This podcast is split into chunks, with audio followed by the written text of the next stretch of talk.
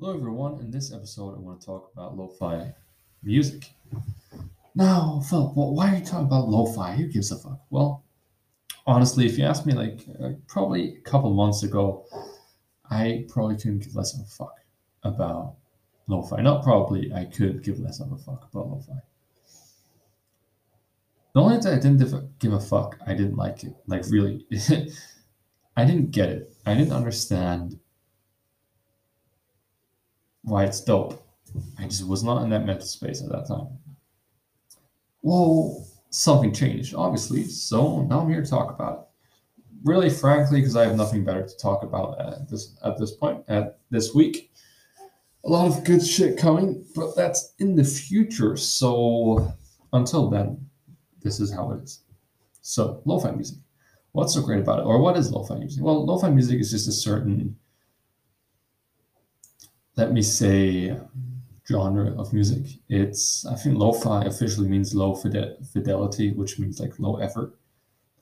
Mm, I'm not I'm not necessarily only a lo-fi fan. What I'm really into is like listening to the Nintendo songs from the Nintendo games, any Nintendo games, or from anime, or from Minecraft, and then remixes, or from Stardew Valley.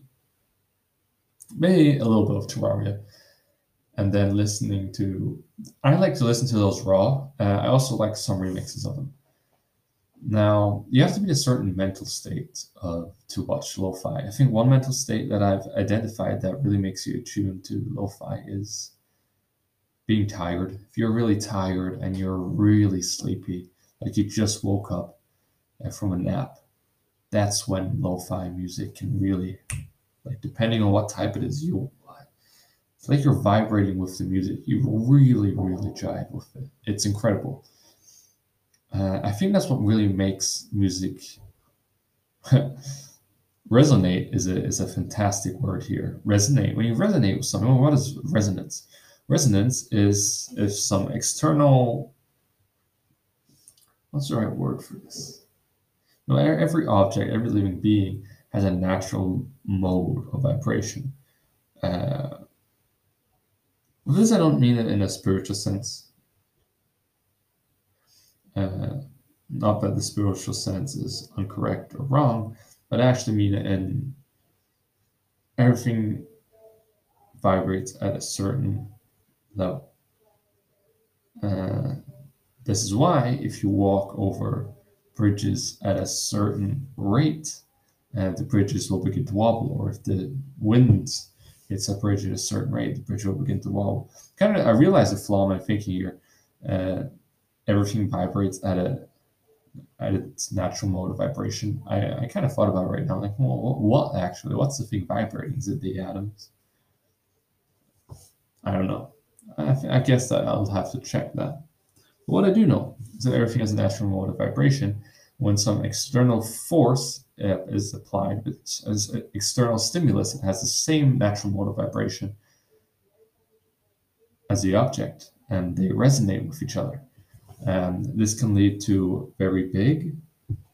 If you think of it as a as a graph, think of it as a sinus curve, and another you know variation, a cosine curve or a stretched a, a sinus or cosine curve or tangential curve they uh, hit each other at a certain, you know, well, frequency is how often something uh, vibrates within a certain second. If it hit each other at a certain, at the right point to where they overlap the curves, they, you know, they amplify or cancel out each other.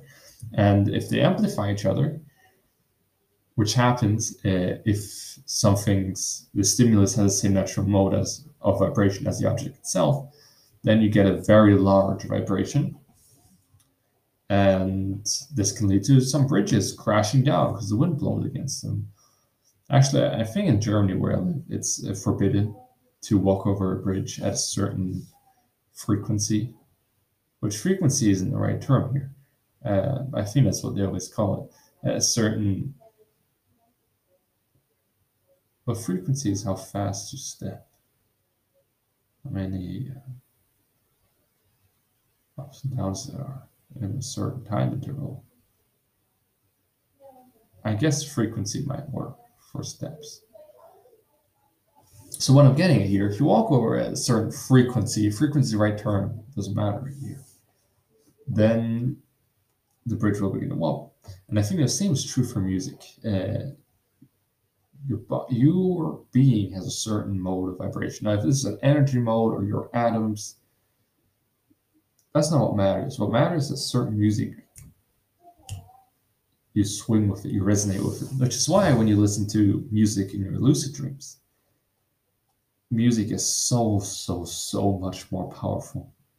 So much more powerful than you could ever realize. If you haven't tried it, it's the most, it's one of the most profound experiences. Uh, well, relatively speaking. For a music experience, it's incredible. Your whole body just it it swings. It's like your body is the music, which sounds cringe. Uh, but when you experience it, you know what I mean. You're little, you literally feel like you are, you're being the music. You resonate with the music, and it's so profound. And I think the same goes for lo-fi music. If you're not in a, uh, a certain mental state, you music doesn't resonate with you. Whereas if you're in other mental states for lo-fi, either it's you're really tired or you're kind of loving and in a peaceful, happy and peaceful state, that's when lo-fi can resonate with you. Maybe certain sad states also resonate with the lo-fi music. Lo-fi being a very broad term. I don't even know if things like Minecraft music, Stardew Valley music, Terraria music, Nintendo music counts as lo-fi, but it's similar. It's similar for sure. I also like nature music, sometimes binaural beats, more rarely though. Um, I went like from thinking this this kind of music is stupid to being such a fan. I, I like within a month, let's say three months, I made like a YouTube playlist of my top. I call them soul music, music for the soul. And in this playlist, I have probably between I have between 200 and 300 songs in these three months. Because every time I see a good song, or I, I never listen really to the song, I listen to like playlists. I quickly listen to it, and then if it's good, I'll put it into my solo playlist. And it's great. It's fantastic. And if you're not into lo-fi music, consider it. It's you can really love it. You really can. You just have to be in the right mental state, and you have to find your right genre. Know, I probably would have liked Nintendo music in the past, but I never, you know, really saw the similarity to lo-fi. You know what I'm realizing here? I'm realizing I've been recording with this shit webcam camera, which sucks because I actually changed it before. And when I did a test recording, I actually changed it and when I started it, the, actual recording, I did not, because I probably assumed it stayed the same. Oh well, talking about low-fi, low fidelity, low effort, low quality, which I don't know, it's not accurate. Lo-fi music is not low quality music. Maybe that's not even what it means. Maybe I'm confusing this. And well, talking about bad things, listen to this audio quality. I'm going to get cancer just listen to this. Nobody gives a fuck. I'm nine minutes in now. I think that's all I have to say. I thank you for listening to this episode.